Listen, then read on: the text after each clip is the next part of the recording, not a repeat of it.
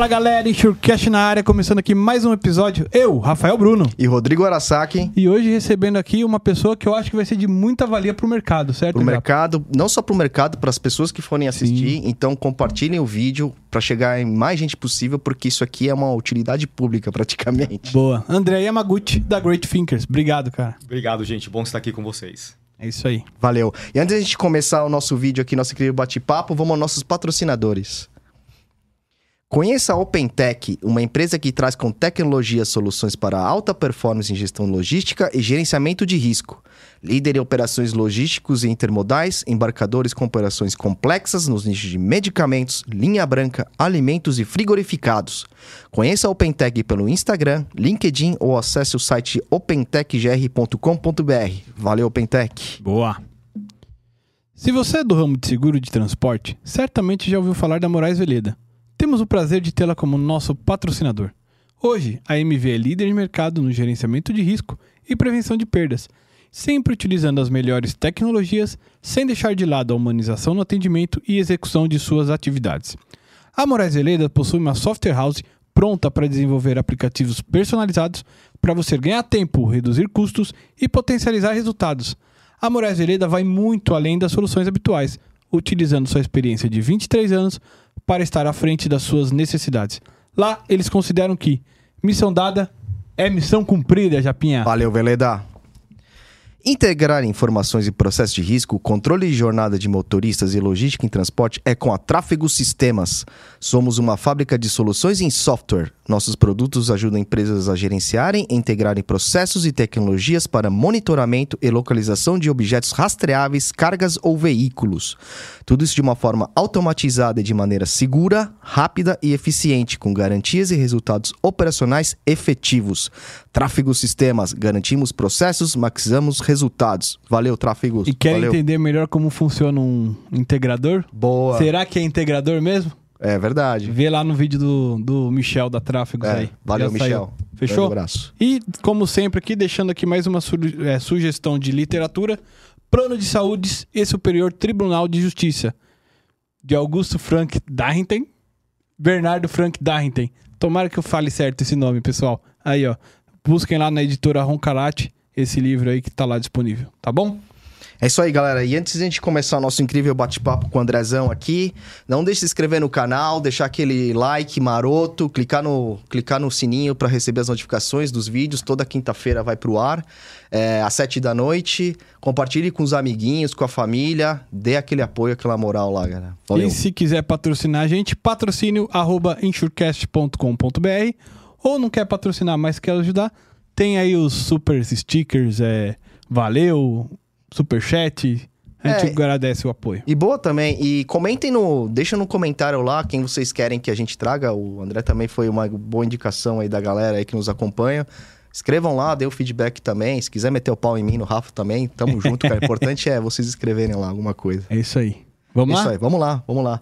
Andrezão, obrigado aí por ter aceitado o nosso convite novamente. Pô, eu assisti o tua, tua palestra, tua aula que eu tive lá na empresa lá e foi Falou sensacional. muito bem, cara. Falou muito Oh, bem. ainda dia, bem, dia que eu só liguei pro, pro Rafa É. e falei assim, cara, mano, a gente precisa falar com o André Foi e mesmo. tal, tal, não sei o quê. Obrigado aí e, e tamo junto. Eu tô animado pra estar aqui hoje. Eu nunca fiz nada assim antes. Então, aqui está aqui nesse podcast, tô aprendendo com vocês. Então, bora lá, turma. Não, é isso aí. E Andrezão, conta um pouco aí da sua trajetória, porque você é um cara bem comunicador, eu vi um cara com, com um poder de voz, assim, de convencimento. Como que você chegou até onde você tá hoje? Como que foi isso aí? Rodrigão, você sabe que geralmente japonês não tem esse muito dom da comunicação, né? É verdade. Mas o que é interessante, hoje eu trabalho numa empresa chamada Great Thinkers, sou um dos principais facilitadores da empresa. E quando a gente fala, você falou aula, a gente fala que é treinamentos ou workshops. ah, boa. Nesse sentido, qual que é a diferença de um treinamento para uma aula? Se fosse numa aula, geralmente como que é uma aula? Ah, é você sentado, um professor falando ali, teoria e. Uma lousa. E você anotando, e depois vem a prova, e você tem que ficar estudando de novo e se Exatamente, mais ou menos isso. E aí, quando a gente fala em alta, aula, vem alguns traumas de infância e juventude, certo? É. Como foi o treinamento? Foi assim? Não, foi dinâmico, ficou legal, todo mundo participando, cara. Foi, foi legal, cara. Tanto que eu Exatamente. falei, mano, você tem que falar com o cara, meu. E essa é a diferença. Um treinamento, você traz o melhor das pessoas. Todo mundo tem conhecimento. Eles já têm alguma, algum conhecimento prévio, experiência que você precisa usar durante um treinamento ou workshop. Então, hoje, talvez muitas pessoas perguntem, mas o que, que você fez, André? O que, que você estudou para ser um facilitador ou treinador? O que eu estudei não tem nada a ver com o que eu faço hoje. Eu me formei em negócios internacionais nos Estados Unidos, morei lá por 10 anos, me formei em, em, em administração também. Quando eu vim para cá, fui gerenciar uma empresa de treinamentos. Foi ali naquele momento que, talvez cinco anos depois de gerenciando a empresa, eu entrei sem querer numa sala. Porque a facilitadora estava grávida. Ela ligou para a gente na noite anterior e falou: André, não, não vou conseguir. Você faz o treinamento, eu. Mas como assim? Entrar na sala de ela, falei, André, tem um manual, só lê aqui, vai lá e você consegue. E o treinamento era sobre falar em público. E eu falei, caramba, foi, foi o desafio da minha vida. Mas depois daquele momento, me apaixonei pelo tema. Hoje, para mim, é um dos temas que eu mais gosto. Então, um, um resumo que eu daria para você, apesar de todos os, os empregos, trabalhos que eu tive, né? Nos Estados Unidos eu tive uma empresa de limpeza, aqui no Brasil gerenciei essa empresa de treinamentos corporativos. Hoje eu sou facilitador de uma empresa, que é a Great Thinkers. Uhum. E todo o nosso conteúdo não é nada técnico. Eu sei que muito, muita da sua audiência é uma audiência mais técnica, certo? Sim. Hoje espero que as perguntas que venham para mim não sejam técnicas, sejam comportamentais, Boa. porque é isso que a gente trabalha, treinamento comportamental. E, não, é... e como é que você chega nisso, André? O que que você, como é que você chega assim a estudar o tema? O que que você estuda? Como que a gente se aperfeiçoa nisso aí? Essa é uma boa pergunta. Geralmente, e mesmo quem está nos escutando agora, nós temos um tema que somos muito bons e a gente faz o quê? Estuda aquele tema. Isso. E a gente fica meio que especialista naquele tema, certo? Uhum. É normal para cada um de nós. Eu, eu estava seguindo esse caminho. Mas aí, quando eu me tornei facilitador da empresa e comecei a perceber algumas demandas do mercado, alguns déficits com respeito a treinamentos específicos, eu comecei a abrir meu leque dizendo: turma, o que, que vocês estão precisando hoje aí? Então, eu não sei se eu posso mencionar nomes aqui. À vontade. A Cris Ayak foi a primeira que me ligou e falou assim: André, preciso de um treinamento neste tema e não encontro no mercado. Você faz? Eu. Me dá duas semanas e eu faço esse treinamento. E eu ia estudar sobre aquele tema e fazia a entrega. Então a Cris Ayak, que hoje está nossa diretora lá do Suíça, é, foi uma das primeiras a pedir temas diferentes onde eu tive que estudar sobre esses temas. Mas nos últimos anos, porque eu não foquei apenas em técnicas de apresentação, foquei em negociação, feedback, a conversas difíceis, etc., comecei a perceber que todos os temas comportamentais têm uma ligação com o tema falar em público, uhum. que é muito do que nós vamos acabar falando aqui hoje. Uhum. Então, por mais que você me diga, André, você estuda sobre o tema, sim, dá para você se especializar e ficar bom no tema. Mas você quer ser realmente bom em alguma coisa, estuda outros temas aleatórios ao seu redor. Porque o seu cérebro começa a fazer cara. conexão com esses temas que você acha que você nunca vai usar na sua vida. Só que vê o podcast de vocês, é só olhar pegar qualquer um dos vídeos. Vocês trazem referências de escola, faculdade, de amigos, temas que vocês não são especialistas, uhum. mas vocês foram aprendendo durante sua vida e vocês têm uma, uma, uma paixão sobre o tema, conhecem um tema, vivenciaram um tema. E isso traz valor para o podcast, para a conversa de vocês, não é? É a mesma coisa no treinamento. Se eu focasse apenas em técnicas de apresentação, eu acho que não seria tão legal como saber outras técnicas comportamentais, estudos diferentes e trazer esse valor para dentro de um treinamento. Puxa, que legal, André. E assim, quando a gente fala de técnicas de apresentação, de você falar em público, eu, por exemplo, sou um cara. Eu sempre fui muito tímido, assim. Muito não, vai, tímido, né? Eu sempre é. tive problema com isso. Inclusive, o podcast me ajudou um pouco nessa questão também, em algumas vivências passadas em, em trabalhos em áreas comerciais. É, como uma pessoa tímida consegue desvencilhar, consegue falar em público? Existe treinamento, existe técnicas, dá para aperfeiçoar essa questão? Você se é, considera tímido também? Também, também. É, eu até brinco que, assim, numa fase da minha vida, eu chegava num lugar, sei lá, que tinha muita gente, e saía era capaz de eu não, não ter conhecido ninguém. Até eu comecei a fazer o karatê. O karatê me ajudou muito, assim, nessa hum. questão de se relacionar com as pessoas, enfim. Hum. E aí, hoje, talvez, eu, num lugar com 100 pessoas, eu saio com dois amigos. Conheceu pelo menos o Rodrigão é, durante, a... durante a vida. Aí. E, isso é interessante. Eu tenho certeza que quem está nos ouvindo agora também deve achar, também sou tímido. Ah, não tenho coragem de fazer amigos, etc. E você mencionou a experiência do karatê, certo? Sim. Talvez quem vai, quem está nos escutando agora vai se relacionar com o que a gente vai conversar. Quando a gente fala sobre timidez, tem uma autora chamada Susan Cain. Ela lançou um livro chamado O Poder dos Quietos. E é interessante que ela diz que tem uma diferença entre timidez e introversão. Introversão é uma preferência. Às vezes você não vai querer ir para a praia no final de semana, você prefere ficar sentado assistindo o seu Netflix, certo? Só você ali sozinho na sala. Então, ser introvertido, ela diz que é uma preferência para muitos de nós. Alguns dizem que é o seu perfil de comunicação, etc. Ela diz que timidez não. timidez é um obstáculo.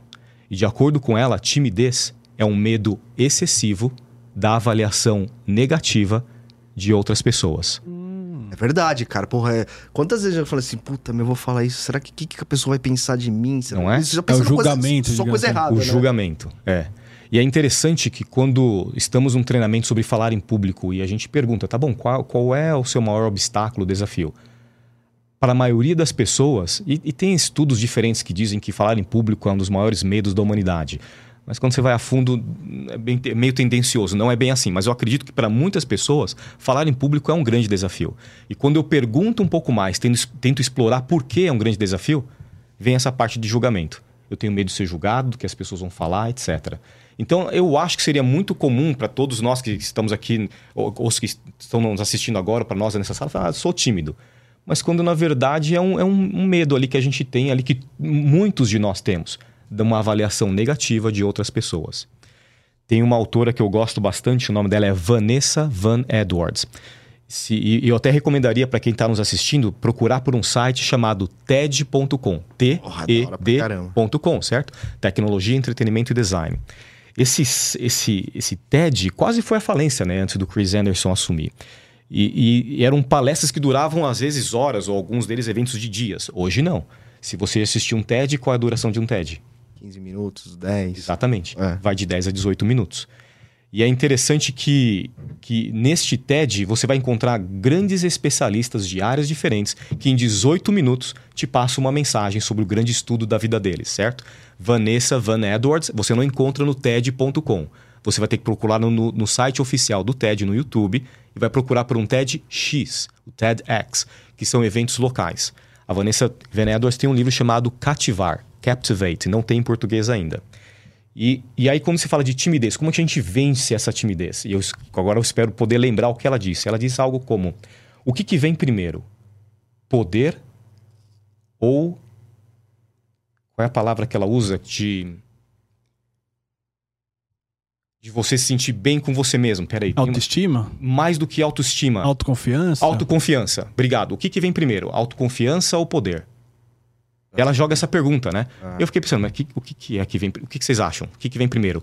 E, americano, você vai notar que todo livro, vídeo, filme, eles gostam de usar a palavra poder, né? Aham. É. Esse poder é você se sentir poderoso, tomar decisão, estar à frente, influente, etc. Empowerment. Que os caras É, falam, alguma né? coisa assim. Eu acho que a, a- a autoconfiança deveria vir primeiro. Você estando confiante daquilo, talvez te traga mais poder. Inspira um certo poder. Não sei. né? Boa, boa. E é exatamente o que ela diz. Ela fala que para você se sentir mais poderoso, você precisa de alguns pequenos momentos brilhantes na sua vida. Então, quando vocês estão aqui no podcast, faz um comentário incrível, como é que você se sente? Ah. Pô, cara, foi É animal que eu verdade, falei cara. aqui, né? É verdade. Entendeu? Como eu agora. É, eu, é, eu é, acabei do que esquecendo aqui o que eu isso, tinha que falar e fiquei já me sentindo meio mal aqui, mas é exatamente isso. Quando você tem aqui esses pequenos momentos brilhantes, você vai construindo essa confiança. Quando você vai pro karatê, começa a aprender algo, começa a fazer amigos lá, começa a se relacionar com pessoas, é esses pequenos momentos de confiança ou brilhantes que você teve no karatê, você começa a levar para sua vida pessoal. Então, turma, eu diria, não começa tentando falar bem em público, vou para uma apresentação, vou me expor na frente de 30 pessoas ou mais. Não. Vai fazer um ótimo comentário numa reunião. Vai fazer um ótimo comentário para alguém de alguém, alguma coisa que você estudou, sabe muito bem. E vai construindo essa confiança. Agora, sobre confiança, existem estudos diferentes hoje. Eu mencionei do TED, vocês vão procurar lá um- uma pessoa chamada M-A-M-Y Cuddy, C-U-D-D-Y. Ela tem um livro chamado O Poder da Presença. E, e- e vocês me cortam quando eu tá- estiver falando demais Não, cabeça, cara, vamos porque- lá, cara. Show de bola. porque mano. esse é um dos melhores estudos. E para quem está escutando a gente agora, eu acho que esse vai ter- ser um dos mais valiosos. Primeira coisa, durante 15 anos, ela estudou algo que era qual é a primeira impressão que as pessoas têm de nós. Assim que as pessoas abrem esse vídeo e olhem vocês, o que, que elas se perguntam? Quando elas estão me vendo agora pela primeira vez, nem me conhecem, eu sou convidado no seu canal, será que elas estão em casa se perguntando "Que- quem é esse André? Por que, que eu devo escutá-lo? Diz ela que nós nos fazemos duas perguntas. Então, talvez no nosso podcast de hoje, se vocês puderem anotar essas perguntas, vão ser as mais importantes que vai reger a maneira que você interage com as pessoas. As duas perguntas são: primeiro, posso confiar em você? E a segunda é: posso respeitar você? Interessante que a palavra confiança no livro estava ligada à afeição. A palavra em inglês era warmth, uma, uma, um calor humano, certo? Uhum. A palavra respeito estava ligada à competência, credibilidade. Perfeito. Olhando o público desse canal, se, se nós perguntássemos agora qual dessas duas perguntas é a mais forte, que rege as suas interações diárias, comunicação, talvez muitos diriam que é o respeito, ligado à credibilidade, conhecimento, competência. Perfeito. Uhum. Ela estava com um grupo de altos executivos e ela joga essa pergunta. A maioria responde isso: respeito. E ela, ela para um pouquinho e fala: Deixa eu te perguntar de novo. Você trabalharia com alguém que você confia, mas não respeita? Tecnicamente, competência, credibilidade. É, verdade. E aí teve alguns risinhos lá na sala, todo mundo olhando um pro outro e falando, meio que acontece isso hoje. Então sim, a gente faria, tá bom? Ela joga, ela olha de novo pro grupo e fala, tá bom, deixa eu fazer uma outra pergunta. Você trabalharia com alguém que você respeita, mas não confia? Os risinhos sumiram, todo mundo começou a fazer o que você tá fazendo agora, Rodrigo, balançando a cabeça dizendo, não, Confiança não, não faria é isso. tudo. é. Então confiança é mais forte. Ainda mais num mercado como o nosso, que é seguro, que Tem que transmitir tem confiança. Perfeito. E às vezes a gente foca em transmitir o quê? Competência. É. E a gente esquece de com- transmitir a confiança. Então, você tem que transmitir os dois. Então, saiba que as pessoas estão nos julgando pelos dois, pelas duas perguntas. Essa mesma Amy Curry descobriu que a postura, a nossa postura, maneiras que, que nós caminhamos, que nós ficamos sentados, conversamos com as pessoas, tem um impacto na maneira, não como elas nos percebem, mas em como nós nos sentimos. Quando você está chateado, triste, cansado, com medo, né? Para aquelas pessoas que vieram aqui no podcast de mim, que foram convidadas, eu tô sentindo aqui minha barriga, um friozinho aqui na barriga, Ah, certo? lembra. Quando a gente se sente assim, como que é o nosso corpo? Dá uma. Não é? Dá uma. O dá- ombro vem um pouquinho para frente, O a perna joelho dá junto uma- aqui. Fraco. Exatamente. Você tenta se manter uma posturinha ali, né? Até fica meio rígido, É, é, certo? Exato. A mão talvez venha para cá, cruza o braço, desvia o olhar, etc. Tudo isso manda uma mensagem para o seu cérebro, dizendo você não está bem. E o nosso cérebro, a grosso modo, nós temos aqui o córtex pré-frontal e o cérebro límbico. O córtex pré-frontal é responsável para assimilar a informação, é, terminar aquilo que você começou, entender números, né? Você falou que é muito bom Aham. de matemática. O cérebro límbico não. O cérebro límbico é para salvar a sua vida.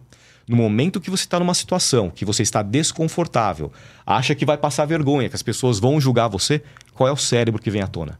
Não é o córtex pré-frontal, é o límbico. E o límbico diz: bate e sai correndo. Essa é a reação dele. Então, muitas vezes, essa é a reação que nós temos quando estamos nervosos, num evento, fazendo uma reunião, com alguém um pouco mais agressivo na nossa frente. Se você quer começar a construir mais confiança, você começa a trabalhar o seu corpo primeiro. Até mesmo, engraçado isso, antes do psicológico. Tipo o quê? É, O corpo, você diz o seguinte: o quê? A, a- é, exercícios? Postura. Boa Postura? é.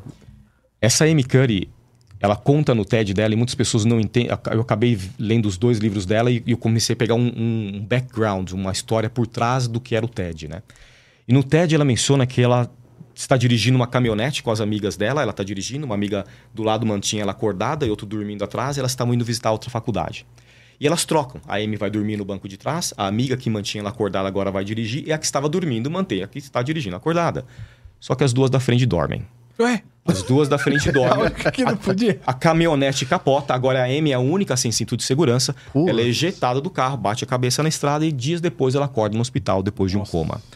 E é interessante que no TED ela menciona sobre isso, mas a gente não entende muito bem. Ela fala: olha, o médico disse que teve um desvio no meu QI. E ela brinca, fala: desvios raramente são para cima, é o que ela diz. Então, naquele momento, o médico fala: Olha, Amy, você vai ficar ativamente funcional, mas você não vai mais conseguir voltar para a faculdade, você não vai mais conseguir voltar para trabalhar. E ela entra em desespero, porque ela é conhecida como uma pessoa inteligente. É, e aqui, tirar essa inteligência dela afetou o que ela acreditava nela mesma, né? E é interessante que anos depois, acho que eram cinco anos depois, que a turma já, amigos dela se formaram e tudo mais, ela começa a voltar. No TED, ela fala, uma amiga da família de uma grande universidade chama ela para trabalhar com ela. Depois de algumas semanas trabalhando com essa amiga, fazendo pesquisa, ela entra no escritório da amiga chorando e fala, preciso ir embora daqui. As pessoas vão perceber, ela, Amy, aconteceu alguma coisa? Fala, não, as pessoas vão perceber, eu não deveria estar aqui. Ela, Amy, alguém fez alguma coisa com você? Aí a Amy fala, eu me sinto uma impostora. Naquele momento é que ela queria ir embora para casa, ela não fala muito sobre isso, mas a, a, a, amiga dela, que é coautora do livro, né, que foi a mentora dela, começa a gritar com ela, falando: Não, senhora, você enxuga essas lágrimas agora. Volta pro, pro, pro laboratório e você finja até você conseguir. Sabe aquela famosa uhum. frase americana, fake it until you make it, né? Fala, uhum. você finge até conseguir. E aquilo ficou muito gravado na mente dela. Mas a propósito, olha essa frase que ela diz: Eu me sinto uma impostora. Existe uma, um estudo que é Síndrome do impostor. Já ouviram falar sobre isso? Eu não. já síndrome ouvi, do impostor? mas eu não lembro o que, que era. Já ouvi isso aí. Turma, olha que louco essa síndrome do impostor. Ela disse que em algum momento da nossa carreira, da nossa vida, nós vamos sentir que nós não somos bons o suficientes para estar onde estamos. Uhum. Que nós somos impostores fazendo o que nós estamos fazendo. Só que não, não para aí. Essa, essa síndrome diz que alguém vai descobrir. Atinge 7 a cada 10 pessoas. E atinge mais mulheres do que homens. Tá bom? Essa é, tipo, é, a tipo síndrome do impostor. É tipo, essa síndrome é tipo assim, tem a ver com questão de confiança ou porque, ou só na parte de, de, de tentar passar alguma coisa que realmente a pessoa não é? Eu vou dar uma resposta com um comentário de uma outra autora, porque eu não sou especialista, eu fico com medo de colocar isso aqui ainda tá, mais gravado. Não, beleza. Uhum. Mas tem uma autora chamada Olivia Fox Cabane, lançou um livro Poder da Carisma, e ela diz que ela tem visto essa síndrome, ela, ela diz que não, não tem uma uma raiz para essa síndrome. Eles não conseguem descobrir de onde vem ainda. Mas ela tem visto ao longo da carreira dela, estudos, que quanto mais especialista, melhor é a pessoa na área dela, mais essa pessoa sente a síndrome do, do impostor. Hum. Interessante, né? Caramba. Eu, eu, fico imaginando, não sei, talvez porque. E a, gente Ele conhece tanto, não, mas é. isso aqui não é Exatamente. simples. É qualquer um, é. entendeu? Sei lá. É. Talvez essa assim. pessoa conheça tanto sobre a área dela e sabe o quanto talvez ela tá sabendo, sei lá, 20% do que deveria saber. É. E ela sente a síndrome pelo. Por... É. Só que às vezes esses 20% já é muito já mais muito. do que. Além do, exatamente. Do, do, exatamente. do padrão, digamos assim. Pô, interessante isso, André. Deixa eu só concluir essa parte da, da, da Amy Curry. O que ela descobriu é que ela não descobriu, mas ela, um, um, dos estudos que ela traz no livro é da neuroplasticidade do cérebro. Ela diz que no passado a gente sabia, quando eu estava ensinando minha filha a, a, dirigir, né? E na mesma avenida que eu, aprendendo as mesmas coisas. Poxa, eu lembro quando eu comecei a dirigir. Eu, tentando dirigir, prestar atenção na estrada, trocar a marcha, meu pai gritando do lado. Eu falei, nunca vou aprender a dirigir. Mas depois de uns dois meses você começa a dirigir. Ou antes, né? Espero, né? O que acontece? O nosso cérebro tem algumas conexões neurais. Assim que começa a se encostar, a lançar um raiozinho, eles começam a se encostar. E você torna o automático. Tem algumas coisas que vocês fazem na sua vida que são automáticas. Vocês uhum. nem pensam mais sobre isso. O que a Amy trouxe para o livro dela é que a neuroplasticidade do cérebro não apenas existem conexões neurais, mas o seu cérebro se modifica fisicamente para se adaptar a novas habilidades. Sabendo disso, uma coisa que ela descobriu também é que a sua postura tem um impacto na maneira que você se sente. Quando você perguntou o que, que eu faço, então, muita gente, em vez de ficar sentado na cadeira, caído para trás, braço cruzado, perna cruzado, vejo muitas mulheres, ao fazer apresentações, elas cruzam a perna, deixam uma perna cruzada, você vê que ela não está estável naquela posição, e, e, nós ficamos meio que, acu assim, nos sentimos acuados quando conversamos com alguém em público ou alguém mais agressivo. Ainda que não conhecemos de Ainda linguagem que não conhecemos. corporal. Exatamente. Automaticamente, Automaticamente. Já... Ela disse, muda a sua postura primeiro. Começa a colocar um sorriso no rosto, estufa mais um peito, deixa os braços para o lado, a perna numa base maior, caminha um pouquinho mais firme. E tudo isso manda uma mensagem para o seu cérebro dizendo: estou bem. O que é interessante é que anos depois ela começa a perceber que quando você se sente bem, o cérebro reage a isso. E se você está se sentindo mal, se o seu corpo reage cruzando o braço, ocupando menos espaço, você começa a perceber que você começa a receber uma descarga de, de, de adrenalina, de, de cortisona, o cortisol, o hormônio do estresse.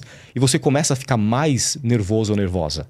Quando você coloca uma postura, sorriso no rosto, depois de um tempo, o cérebro vendo aquilo, ele começa a liberar dopamina, endorfina, outros neurotransmissores que fazem você se sentir melhor. E depois de um tempo você se sente melhor. Então começa com a postura primeiro. Uma, ela está agora em Harvard, a Amy Curry, e ela mostra que uma estudante veio na sala conversar com ela, dizendo: Olha, eu vou embora do curso, né? Ela falou: Mas o que aconteceu? Eu falei: Não, as pessoas vão perceber, eu não, não deveria estar aqui. Ela, alguém fez alguma coisa com você? E a menina fala para ela: Eu me sinto uma impostora. Quem que ela lembra?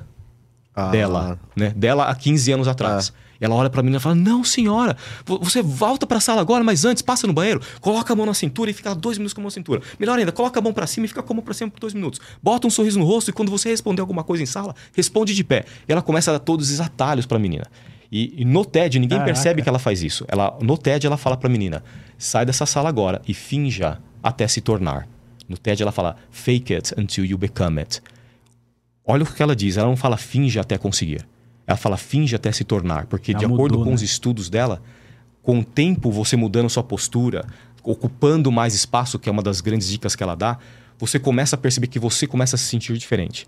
E se a neuroplasticidade do cérebro estiver correta, você se torna uma pessoa diferente depois de praticar esses hábitos por algum tempo. E a partir do momento que você é, incorpora isso, vamos dizer, você acha que o público em volta meio que percebe a mesma coisa do contrário, né? Ele percebe isso, te dá mais valor, sei lá, enfim. Você pode ter certeza, turma. Na, na, na- na Vanessa Van Edwards, que eu mencionei, no livro dela Captivate, ela fala muito de primeiras impressões. E existem estudos diferentes sobre primeiras impressões. O que, que vocês já ouviram falar de primeiras impressões? Quantos segundos até a gente avaliar ou julgar alguém? O que vocês acham? Ah, deve ser tipo assim, né? Meio rápido, É, sei lá, eu, uns 5 eu tenho segundos na assim. cabeça que é meio, meio estranho você já ter uma impressão sem conhecer uma pessoa. Mas Não você, é? você acaba. Mas é uma automático. Então forma. você não faz isso então, Rodrigão. Você não Não. olha pra pessoa e fala, não vou julgar até eu conhecê-la julgar, melhor. eu Julguei. Não é? A Não julgar, gente já tá acaba julgando julgando. já. Não, não tem como. Verdade, verdade. Ainda que você mude isso depois, esse julgamento, né? Mas é, é meio que. É, é aquelas vezes que você É fala assim, caramba, meu, eu não sabia que essa pessoa era desse jeito, né? É. Turma, é, é- é- é até chato o que eu vou falar, porque a, a Vanessa Van Edwards disse que quando nós encontramos alguém, nós nos fazemos algumas perguntas. Essa pessoa é amiga ou inimiga? Essa pessoa é uma aliada ou adversária? Essa pessoa é uma vencedora ou é uma perdedora?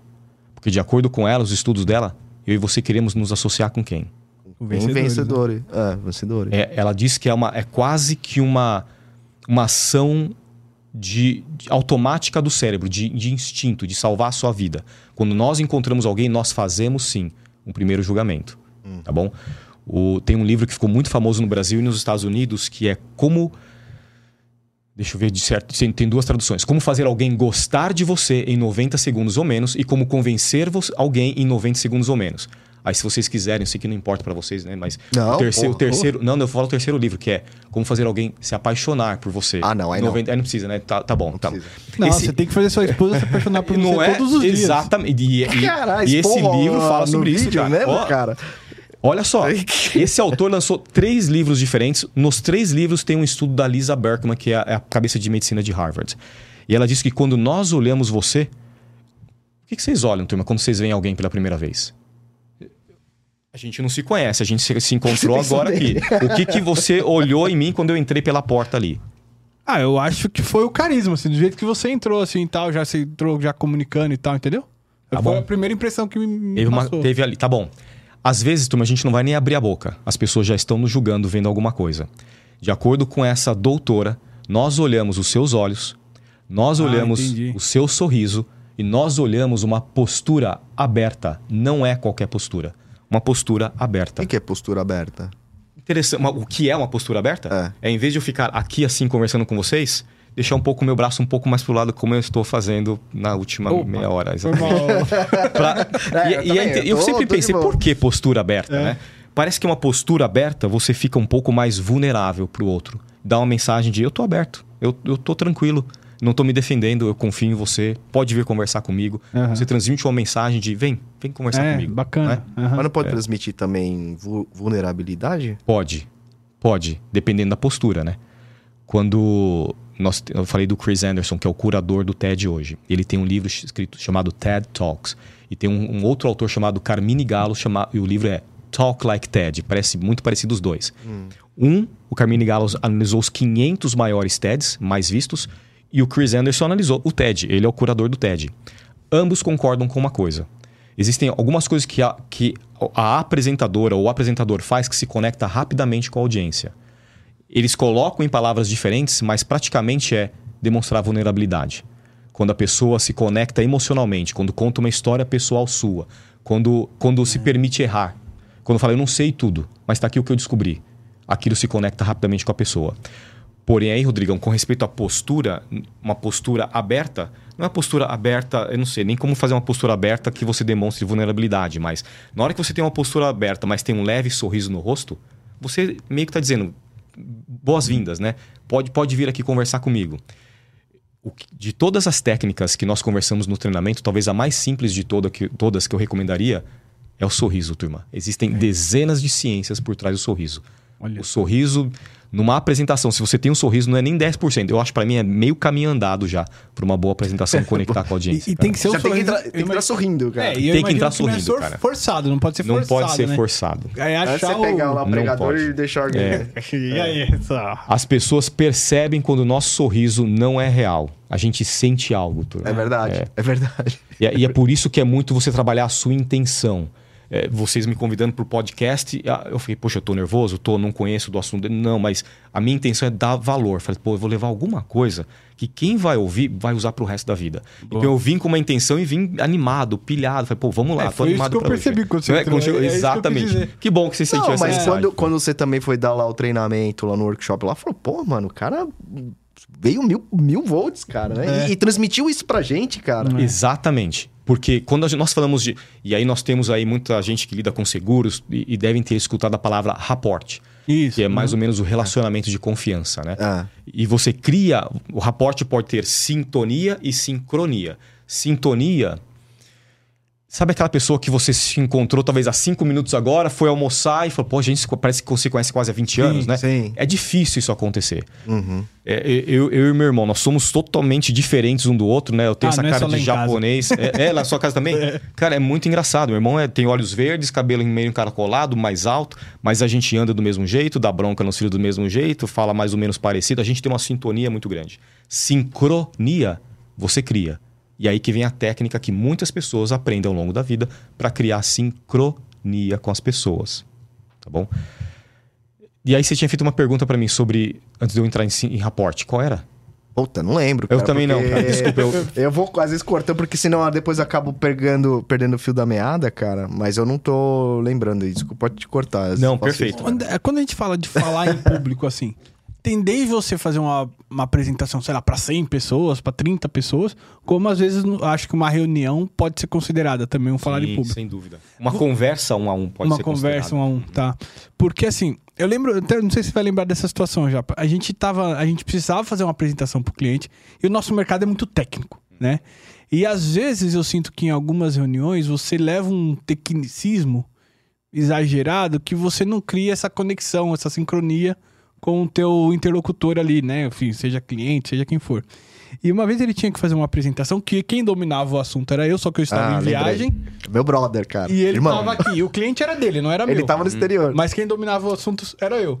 E aí eu montei a apresentação, mandei pra ele e aí fiz a apresentação pra ele.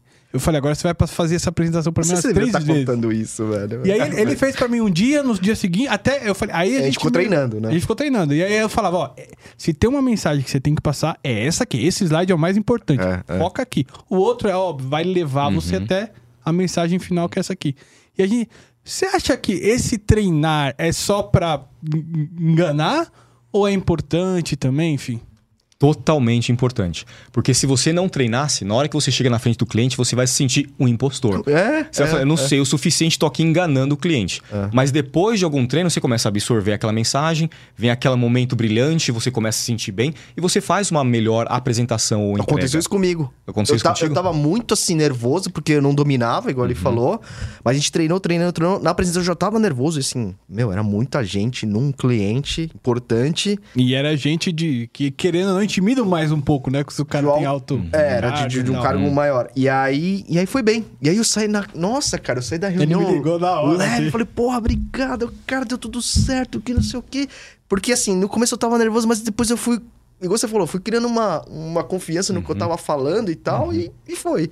Turma, é inacreditável o número de profissionais como eu e você que não se preparam antes de uma apresentação.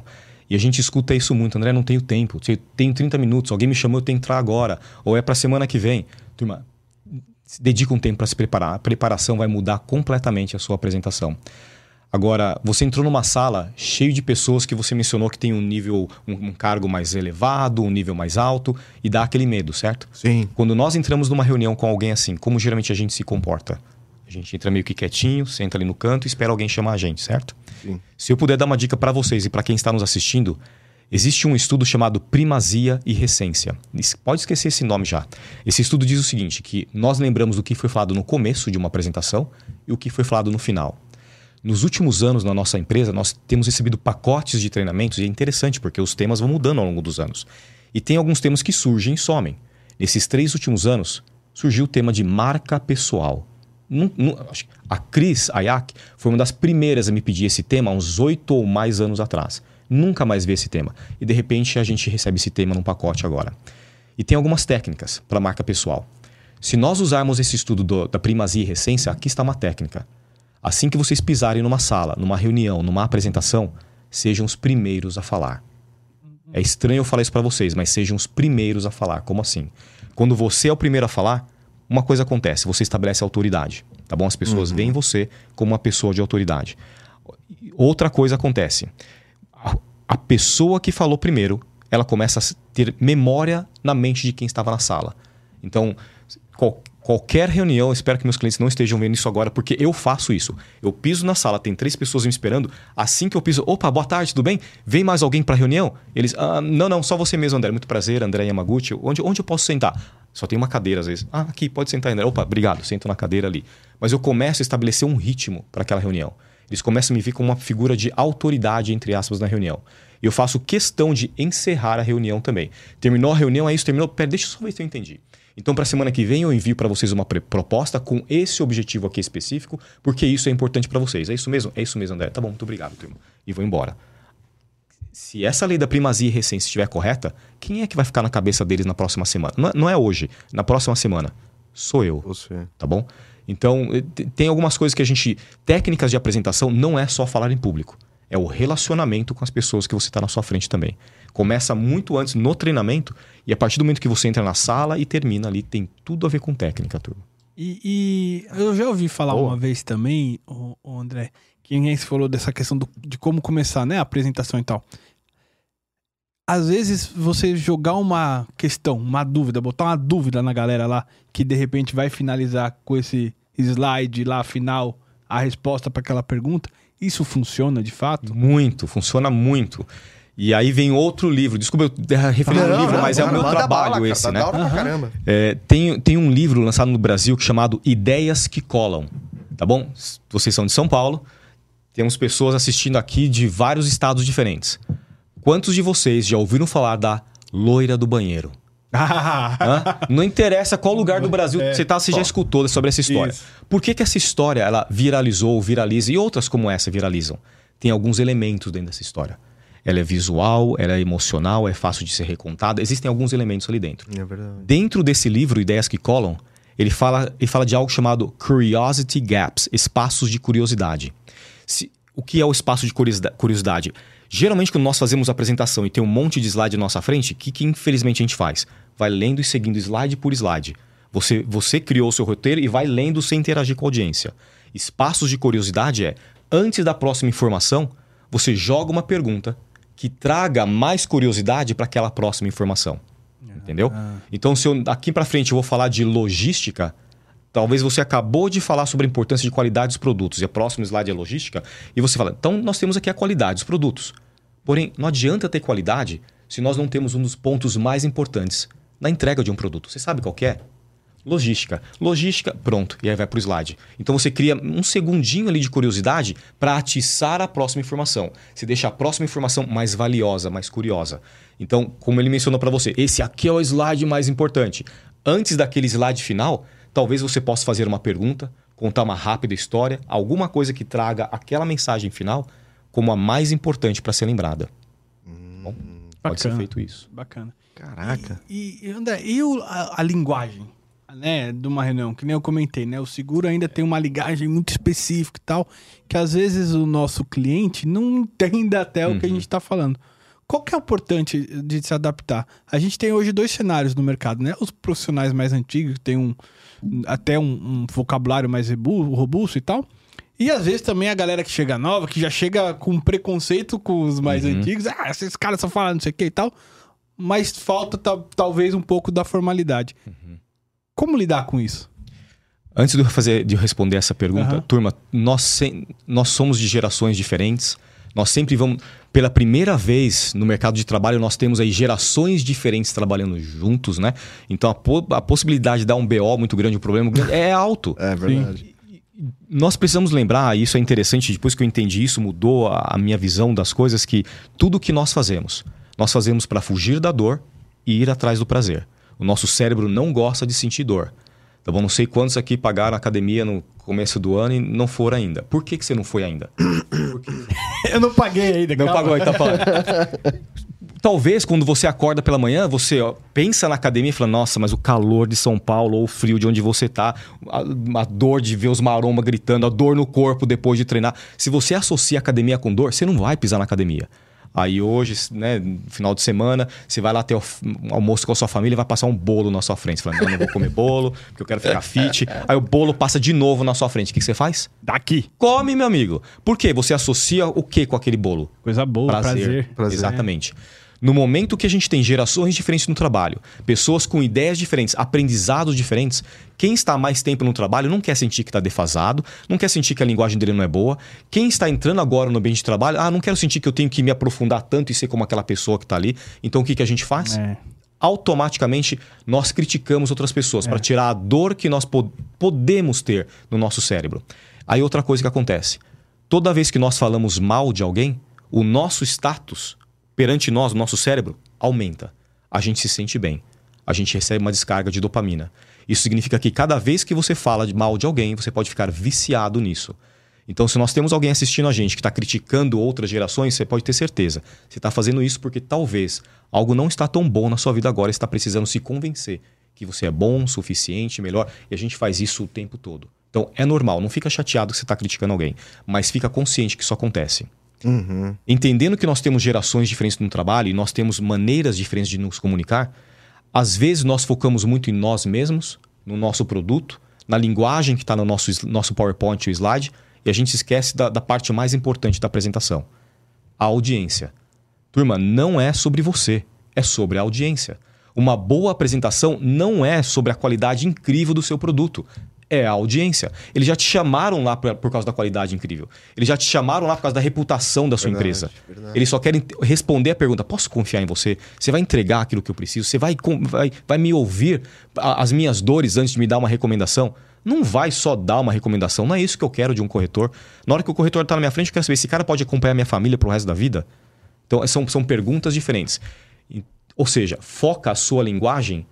Eu- tem duas coisas que você pode focar: na linguagem de quem te escuta, ao mesmo tempo que você mantém a sua originalidade. Agora, se você é uma pessoa que faz muita gíria, fala meio mole. Não, então você adapta um pouco mais para a linguagem da- de quem está te ouvindo. Aham. Se você é uma pessoa muito rebuscada, etc. Não, então adapta um pouco mais para a linguagem que tem que estar te ouvindo. E- Tá isso, isso e é importante você antes de fazer uma apresentação, por exemplo, conhecer também, tentar conhecer para quem, para quem que, tipo, não uma plateia, mas uma reunião menor, por exemplo, aquelas pessoas chaves assim. muda completamente a reunião, turma. Eu ter assistido os vídeos do podcast antes de vir para cá muda completamente. Eu até fiz um comentário antes de nós começarmos a conversar. Olha, essa pessoa pareceu um pouco mais formal aqui, vocês são bem informais, legal. Eu percebi algo ali. Na hora que vocês percebem que eu dei uma leve estudada sobre o assunto ou sobre vocês, o respeito de vocês por mim começa a aumentar de leve, um pouquinho. Quando você estuda a sua audiência e consegue falar para eles, olha, eu acho que esta aqui é a sua dor. Ou eu percebi que esta é a sua dor a pessoa começa a falar, pô, essa pessoa tá me entendendo. Ela sabe o que eu quero dizer. E você começa a criar um relacionamento de confiança com ela. Então, sim, sempre que possível. Às vezes não é possível, tá? Às vezes não, não dá para estudar outra pessoa. Por isso que a gente generaliza. Nós vamos atrás de, de necessidades universais. Vamos dizer assim. Todos nós queremos autonomia na nossa vida, todos nós queremos buscar excelência ou ter maestria naquilo que nós fazemos e, se possível, conectar com um propósito maior que eu tenho na minha vida, vida pessoal com o que eu estou fazendo no meu trabalho, na minha carreira. Então, tem algumas coisas que você pode supor da sua audiência e você personaliza a sua apresentação ou para aquilo que ela realmente quer e você sabe, ou usa essas suposições universais e traz a sua apresentação para que ela possa perceber que você está preocupado em dar para ela autonomia, excelência, propósito, etc. Às vezes o que as pessoas vão comprar de um corretor não é a policy, é a confiança. É. Então é a confiança É que vai verdade. É vender. estabelecer essa confiança daqueles dois itens, né? Confiança e respeito. É. É, e no nosso mercado, é, igual a gente estava conversando antes nos bastidores, ele é um mercado muito de relacionamento, né? Ele é um mercado pequeno, de seguros. Uhum. Você conhece muita gente, porque às vezes esse cara tá numa empresa aqui, depois de outro tá aqui, tá ali, tá ali. E assim, é, eu, eu, é, o quanto que é importante você se relacionar, André, assim, na, na, na tua, na tua visão, assim? Ele é mais... Ele é mais... É, é melhor que a técnica que está misturado? Como, como que você vê essa questão de, de, de se inter, interrelacionar com, com clientes? Nós atendemos um banco uma vez, onde ficava o superintendente desse banco sentado, era uma mesa em U, o superintendente ficava nessa esquina, e todas as pessoas iam passando e fazendo uma apresentação para esse superintendente. Então imagina que 15 pessoas nessa sala, se cada pessoa demorasse 3 minutos, o que não é que demora, tá bom? Demora muito mais do que isso. Você ia ficar naquela sala pelo menos umas duas horas esperando a sua vez para assistir uma apresentação ou assistindo outras apresentações. E me fizeram essa pergunta, André, eu devo me importar com quem, outras pessoas que são profissionais como eu, que estão todos lá para apresentar para esse superintendente, olhar para ele na minha apresentação, usar as técnicas com essas pessoas também? Eu falei, você vai chegar a trabalhar com essas pessoas no futuro? Existem chances de você estar junto com ela num projeto no futuro, mudar departamento e trabalharem juntos, ou ela recomendar você precisar de você? E eles, com certeza. Eu falei, então você deve. Porque muitos de nós vamos para uma apresentação, a gente foca em quem? Naquela pessoa tomadora de decisão. Como é que você sabe que é só ela que toma a decisão? Turma, hoje, cada vez mais, eu sei que no passado tinha muitas pessoas que detinham aquela tomada de decisão e, e não, não, falavam com mais ninguém. Né? Uhum. Várias, vários erros que estão acontecendo no mercado hoje, a gente fala, nossa, como que essa empresa tomou essa decisão tão não inteligente? Turma, você vai, você vai ficar surpreso como não foi a empresa. Como foi uma pessoa que tomou essa decisão lá dentro e escalonou essa decisão para baixo. Então, se você vai fazer uma apresentação, sim, você se comunica com todos da audiência, cria um relacionamento. Quem é, quem é o autor? O, o Daniel Pink, que lançou aquele livro, livro, Vender é Humano. E cada vez mais ele fala que. E Simon Sinek, que tem um dos TEDs mais vistos também no TED.com, ele fala que negócios são pessoas. Vendas é sobre pessoas. Se você não entende de pessoas, você não entende de negócios. No nosso caso, é relacionamento, turma. Nós temos uma marca pessoal. Como que você quer que as pessoas lembrem de você? Jeff Bezos falou uma frase que não é dele, mas porque ele falou ficou famosa, né? Essa frase é muito antiga, uhum. que fala que marca pessoal é aquilo que as pessoas falam de você quando você não está na sala. O que, que você quer que as pessoas falem de você quando você não está na sala? O que, que elas falam hoje de você quando você não está na sala? Isso tem impacto nos projetos que você pega, na carreira que você segue, quem te chama para participar de um projeto ou outra empresa, a indicação que eu dou para o meu vizinho de receber aquele corretor na casa dele agora, será que isso tem um impacto? Você pode ter certeza. Sim. Nós somos pessoas de relacionamento, nós somos seres sociáveis. Então a gente quer essa, essa, esse fator de, de interação, de colaboração, de, de tese de confiança com outras pessoas. E vale para os dois lados também, né? Se você também não é uma pessoa. Então, aí que tá. Se você não é uma pessoa que se relaciona bem, isso também se acaba passando também para. E aí você cria essa, essa imagem também, né? Pode ter certeza. Se você não, não é uma pessoa que se relaciona bem, as pessoas estão falando sobre isso. Turma, a gente fala sobre isso. Vai para qualquer coffee é. break, é. vai para a cozinha na hora do. A gente tem sempre fala. alguém falando de alguém. Tem sempre, tem sempre. Infelizmente é. tem, tá bom? É. nós nos contamos muito histórias, nosso cérebro fica buscando contextos. Então, às vezes o Rodrigo passa por mim, não me dá um oi essa manhã e, e eu vou para minha baia e eu fico, por que, que o Rodrigo não me deu um oi? Será que eu falei aquela besteira ontem no almoço e ele ficou chateado? Será que foi semana passada? No... A gente surta é. porque, porque alguma coisa aconteceu ali. Tem um, um autor, David Rock, ele lançou um acrônimo falando: Eu quero descobrir a base de todos os conflitos. E ele lançou uma base chamada SCARF, cachecol em inglês. S-C-A-R-F. E, a, e, a, e os acrônimos são: toda vez que você ameaça o S, o status de alguém, essa pessoa entra em conflito. Turma, nós maridos somos ótimos em fazer isso, tá? Minha esposa saiu um dia de casa e falou assim: olha, dá, dá uma janta para as meninas e depois a sobremesa. Eu, pode deixar. Assim que ela sai, eu sou parça, né? Eu falei, meninas, vocês querem comer a sobremesa primeiro? claro, pai, pô, legal. Elas vão, comer a sobremesa primeiro, minha esposa volta, todo mundo comeu toda a janta. Aí minha mais nova, bocuda, fala: papai deu a sobremesa primeiro. Minha esposa surtou, ficou brava comigo. Eu falei, mas como assim? Elas comeram tudo porque você tá brava comigo. Eu sei porque eu tô, ela tá brava comigo. Eu ameacei o status dela, eu desafiei o status. Ela que manda lá em casa, turma. Então o S é status. O C é certeza.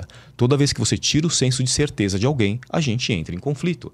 Pessoas do seguro aí, ó, turma do seguro sabe muito bem, porque você vende para garantir uma, você vende em cima da incerteza isso, das é pessoas. Isso aí, tá é isso aí. Então, tirou sua certeza, a gente entra em conflito. SCA, A é autonomia. Todos nós já recebemos uma carteirada na vida que diz só tem um jeito de fazer, faz do meu jeito. Na hora que você é tirado da sua autonomia, você entra em conflito. S-C-A-R. R é o único que não é uma tradução diferente, porque é, em inglês é relatedness. Foi traduzido como relacionamento, mas é mais do que relacionamento, é um senso de pertencimento.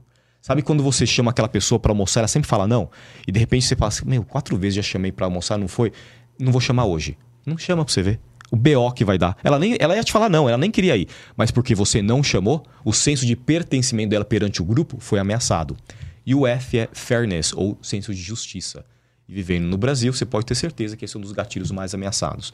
Quando a gente é tratado de uma maneira diferente de outra pessoa, quando uma, duas regras diferentes são usadas. Então você começa a perceber que falar em público, relacionamento, tem toda uma base de psicologia, ciência por trás. Não é só dar um oi, cumprimentar a pessoa e tratá-la bem. Não, tem muita coisa por trás.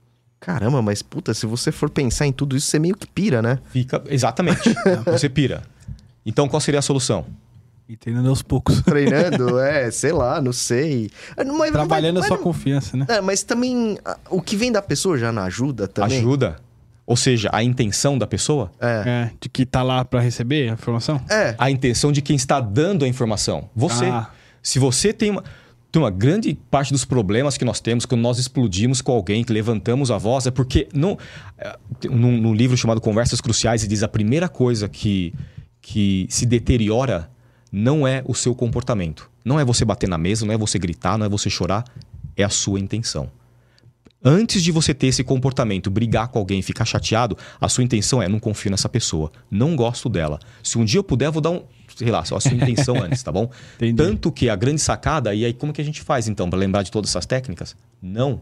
É a mesma coisa com técnicas de turma. Eu sou pago para ensinar técnicas, tá? E o que eu vou falar para vocês agora pode ir contra tudo que eu acredito. Na minha opinião, não é a técnica, é a intenção.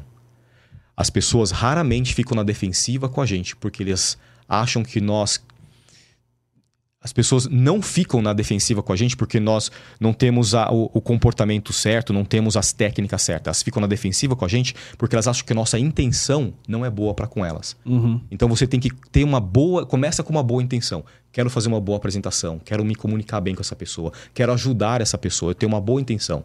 E isso começa a direcionar as palavras certas para você, começa a buscar as palavras certas ou frases corretas para você interagir com a pessoa. Então foca em ter uma boa intenção.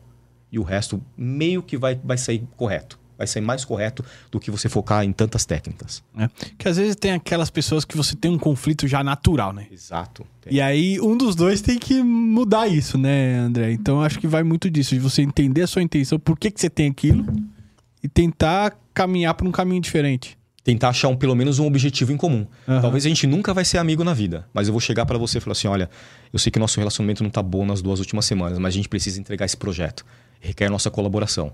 Como que a gente pode fazer isso junto? Então eu acho algo em comum e começo a direcionar esforços com você. Entendi. Boa, boa. Por mais que você não se dê bem com a pessoa, é trazer ela um pouco pro, pro, pro teu um lado. dos né? dois vai ter que dar o braço a torcer ali. Se- Mas deve ter gente que não dá o braço pra torcer. Tem, É. tem. Ah, então falou. É o orgulho, É. né? É, Sim, exatamente. Tem a o nosso orgulho orgulho é também. ferido, é, a, gente, a gente já foi essa pessoa várias vezes, É, turma. é. Já fizemos isso, birra, ao longo das nossas vidas aí. Sim. Então, trabalha algo em comum com a pessoa. Fala assim, ah, tudo bem, não, não vamos ser amigos agora, temos esse período da nossa vida que não foi muito bom, mas vamos focar em entregar isso aqui muito bem, porque vai ser bom pra você, vai ser bom pra mim, e depois a gente pensa em melhorar a nossa amizade e tudo mais.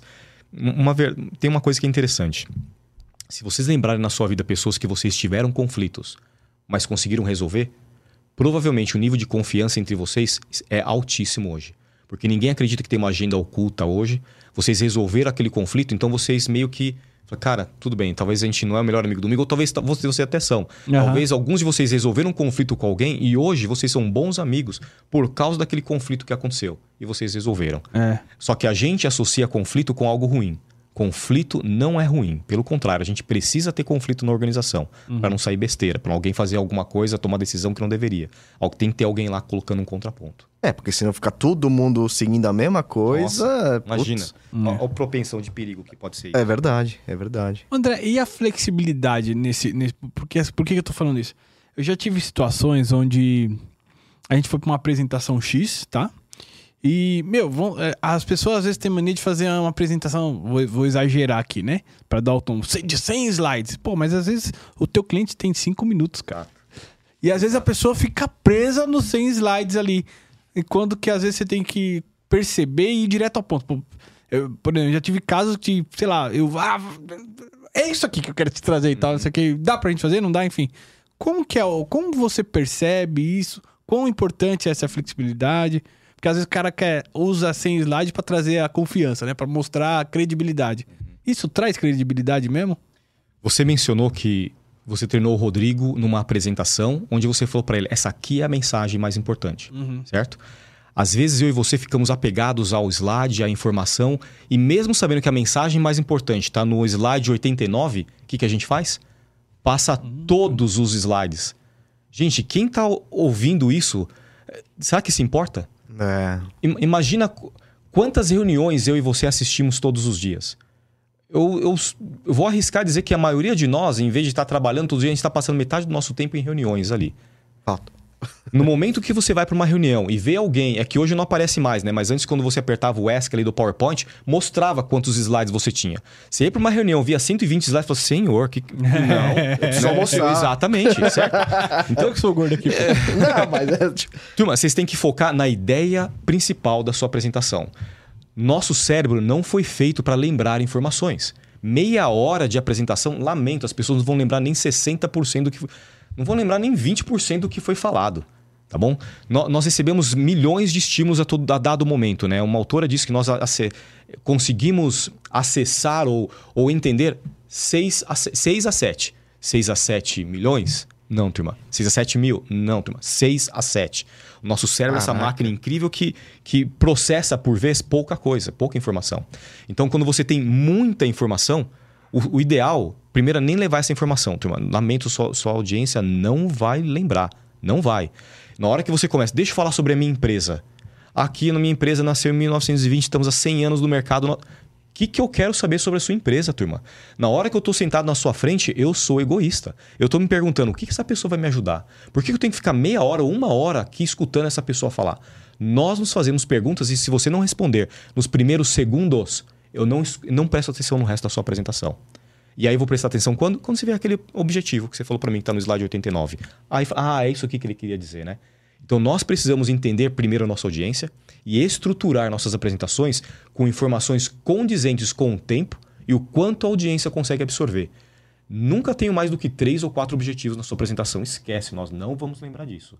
Tanto que uma das técnicas que nós trabalhamos, como você participou do treinamento comigo, que ficamos maior parte do treinamento é descobrir a mensagem mais importante, que é aquilo que você quer, com aquilo que mais importa para a audiência. É isso. Descobre o que você quer. Eu quero o orçamento. Quero que eles façam a compra. Quero que eles mudem o comportamento. E o que, que, que importa para eles? Importa ter um serviço mais rápido, mais, mais confiável. É, importa para eles ter menos dor nesse processo. Você junta essas duas informações e cria uma única frase, um único objetivo, que vai ser o seu objetivo principal da apresentação. E faz a sua apresentação ao redor desse objetivo. Acabou, turma. Tá. E, boa, boa, Andrezão. E assim, em apresentações grandes, assim, pra, tipo, plateias e tal, é importante também trazer as pessoas pro jogo em, em, em perguntas, em, em- assim, é, é o quanto... É, é a fala. interação com a, com a, com a audiência. Aí é complicado, né? Porque se você tem mil pessoas e de repente quem fez o evento falou: você não pode fazer perguntas, o que, você faz agora? Você não pode mais jogar uma pergunta para a audiência, não tem microfone para eles responderem, o que, que a gente faz? Então você pode usar perguntas retóricas, que você vai responder. Mas você joga uma pergunta que cria uma curiosidade na mente da audiência e você responde.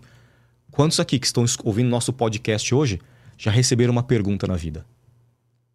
Todo mundo. Olha a pergunta que eu fiz, gente. que Todo mundo É. já recebeu uma pergunta. Ah, ah. Mas na hora que eu jogo essa pergunta. A pessoa Exatamente. Reflete. Não tem como, turma. Na hora que, que o nosso cérebro escuta uma pergunta, vem um gatilho que é preciso responder essa pergunta. Você acabou de engajar sua audiência naqueles segundinhos ali para ele prestar mais atenção no que vem depois. Algo mais que engaja a audiência é contar uma história. Mas olha como nós estamos fazendo a nossa conversa do podcast hoje. Quantas perguntas eu tenho feito para vocês e até algumas vezes olhando para a câmera, que falando, André, não olha para a câmera, mas eu não estou aguentando, estou olhando para a câmera para quem está ouvindo a gente agora responder junto comigo, participar dessa conversa, certo? Boa. Então, na hora que eu olho para a câmera e jogo uma pergunta, essa pessoa que está ali agora vendo o podcast, ela está pensando: o que, que é isso? Como assim? Deixa eu pensar nesse momento.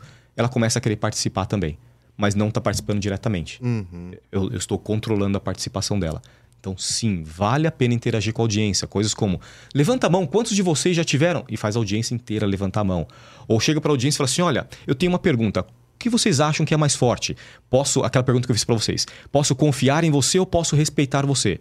Faz o seguinte, responde para a pessoa do seu lado aí. Vou te dar 30 segundos para você responder para a pessoa do seu lado. Não precisa explicar por quê, só fala para ela qual é. Vai lá, fala aí, qual é. Vamos lá, turma, compartilha. E eles começam a conversar entre eles, eu acho que é confiança, eu acho que é respeito. Boa, vi que vocês responderam. Quem é que... Aí eu, eu posso interagir mais.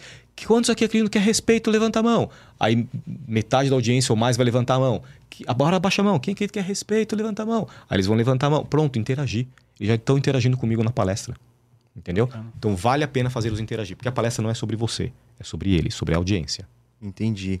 E Andrezão, nossa, cara, tenho, é muito da hora isso, né? É, e como que você, voltando só naquela questão do, da, do seu porte, do seu, da sua postura, assim, de novo, numa, numa apresentação, assim, importante e tal, é, como você falou também é, da primeira, sempre começar falando e terminar falando, existe também alguma outra maneira de você faz, chamar mais atenção ainda da, nessa reunião, numa apresentação, por exemplo, além desses.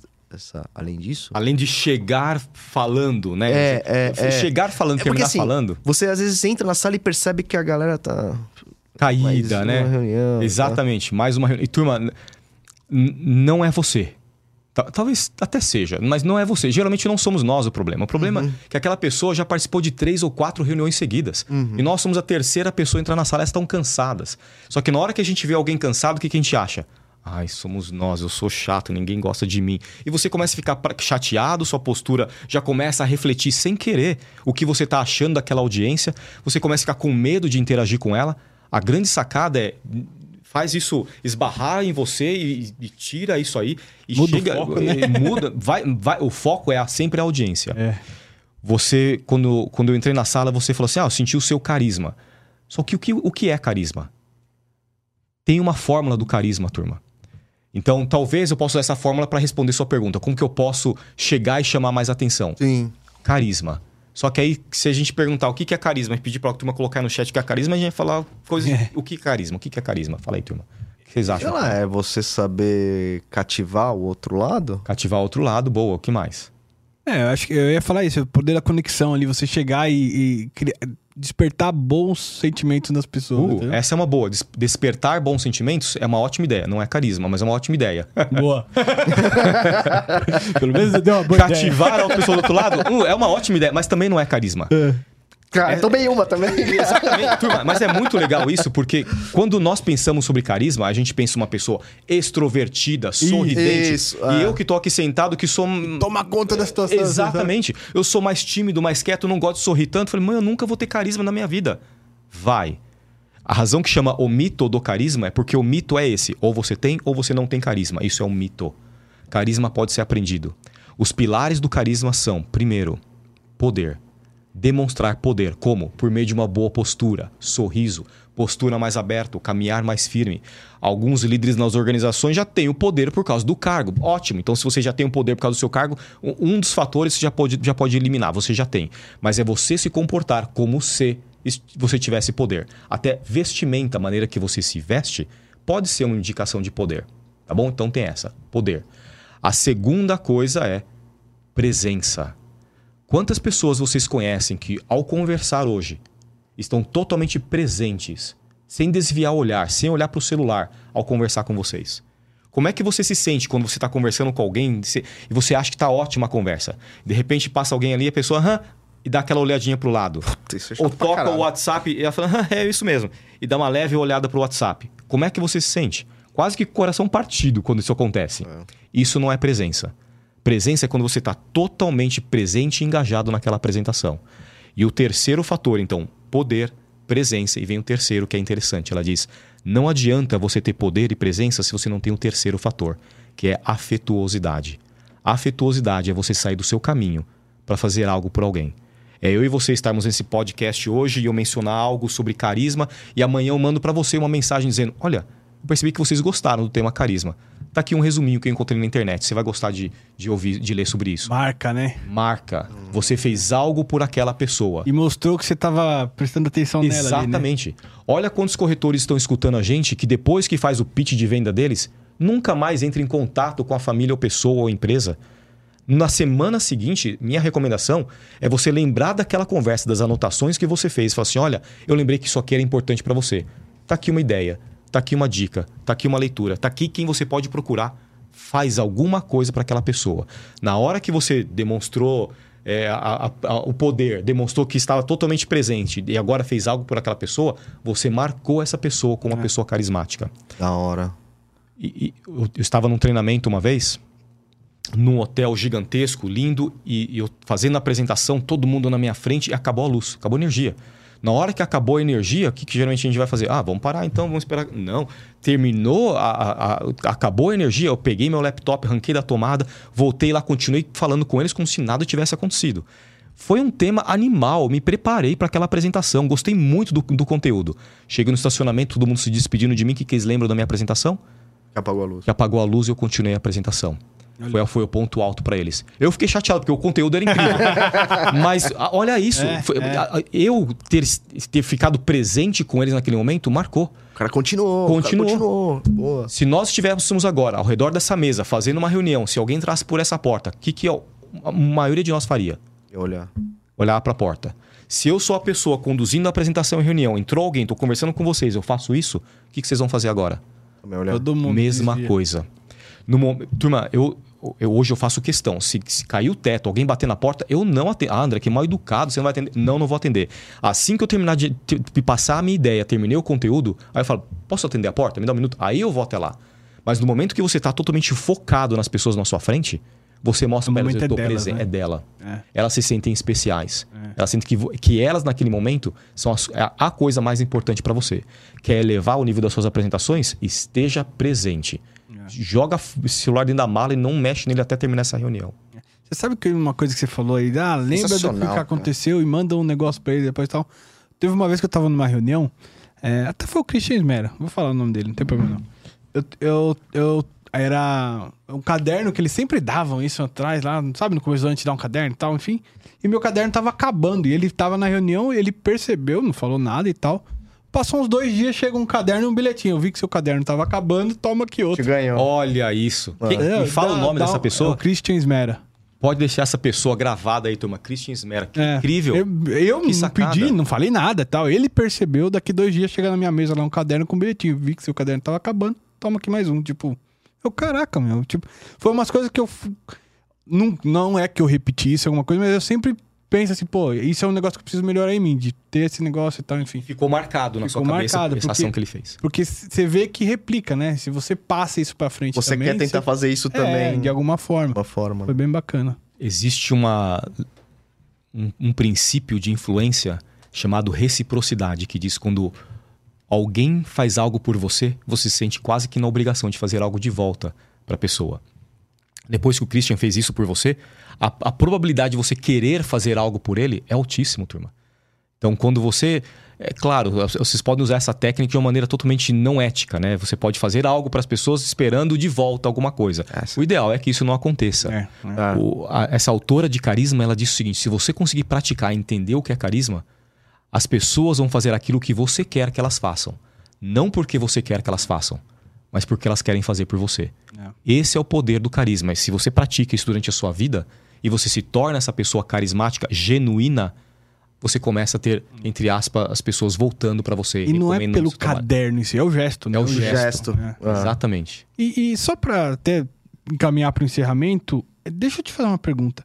Às vezes a gente tem aquela reunião que normalmente sempre tem uma pessoa que já acabou, enfim, já, mas ela precisa falar alguma coisa. Ela precisa falar alguma coisa e às vezes repete o que todo mundo já falou, tipo, tá, já foi dito isso. Isso é chato ou é necessário? Depende como ela faz isso. Se nós buscamos por padrões. Então, se essa pessoa tem feito isso em duas, três, quatro reuniões, eu já percebi o padrão dela. Não tem como, tá? A gente percebe o padrão de alguém. E aí eu começo a perceber que aquela pessoa está fazendo isso para vanglória, para É. poder, entendeu? Eu sei que eu acabei de dar uma dica para vocês, ó, fala no começo, fala no final, vou dar um resumo, alguma coisa assim. Mas são, é, são apenas situações para você controlar a sala. você, quando fizer isso, não pensa só em você. Pensa no grupo. Pensa em como trazer valor para o grupo. Então, depende muito como ela fala, qual é o contexto, a maneira que ela fala. Tem todo um. Às vezes fica prolixo ali, né, na situação. Nós não gostamos de pessoas prolixas. O nosso cérebro, ele sente mal com essa, essa falta de objetividade, falta de dar um contexto pra gente. Então, se você vai fazer algum comentário, faça um comentário muito bom ou uma pergunta muito boa que hum, não só você, mas outras pessoas se beneficiem disso. Boa. Caraca, André. Puta, eu falei pra você que ia ser muito louco, Não, cara. foi mesmo. Obrigado, viu, André? Obrigado por agradeço, confiar na gente Pô, e estar aqui conosco. Show de bola, cara. Pra mim foi uma primeira boa experiência aqui. Eu não- nem Sério? sabia o que, que eu ia fazer. Eu pensei que eu ia derrubar o microfone, bater aqui do lado, mas deu tudo certo. Não, foi Agora- Mas você curtiu? Gostou? Nossa, mas- gostei demais, gostei demais. Exatamente, foi muito bom. Obrigado, de cara. Valeu mesmo. Espero que vocês tenham gostado, pessoal. Pô, um conteúdo excelente aí que eu acho que é, é muito mais do que o mercado segurador, Muito né? útil pra várias pessoas, não só de mercado segurador, mas pra, pra todo mundo. É. E não só para relacionamento profissional, pessoal, Pessoal também, também, né, André? Exatamente, leva pra vida isso, turma. De fato, se você praticar em casa, se você praticar com a sua família e amigos, a chance de agora você levar para o ambiente profissional é muito maior. Pratique em casa primeiro. Boa. Boa, boa. É isso aí. É isso aí, galera. Recados finais? Bora. Pessoal, sempre lembrando, Insurecast é um projeto pessoal meu e do Rodrigo. Nada do que falamos aqui tem a ver com as nossas empresas ou empresas que já trabalhamos. É isso aí, galera. E novamente, não deixe de se inscrever no canal no YouTube, no Insurecast, deixar aquele like maroto, clicando no sininho. A gente tem um canal de Insure Cortes também, se inscrevam lá também. Tem os nossos shorts também, que são os principais trechos. Putz, o André vai dar 500 shorts, cara. Vai, vai, vai, vai ser do caramba. E também, pra quem quiser escutar via Spotify, Deezer, Deezer. estamos lá também, tá? É isso aí. galera. Um grande abraço aí. E nossas redes sociais também, que às vezes a gente Ah, esquece, né? Instagram, LinkedIn, Instagram. Segue a gente lá. Sigam a gente lá. É isso aí, galera. Muito obrigado. Tamo junto. Super papo. É Valeu, aí. pessoal. Um Valeu. abraço. Um abraço, André. Abraço. Obrigado, Valeu, gente. André. Um abração. Até a próxima aí.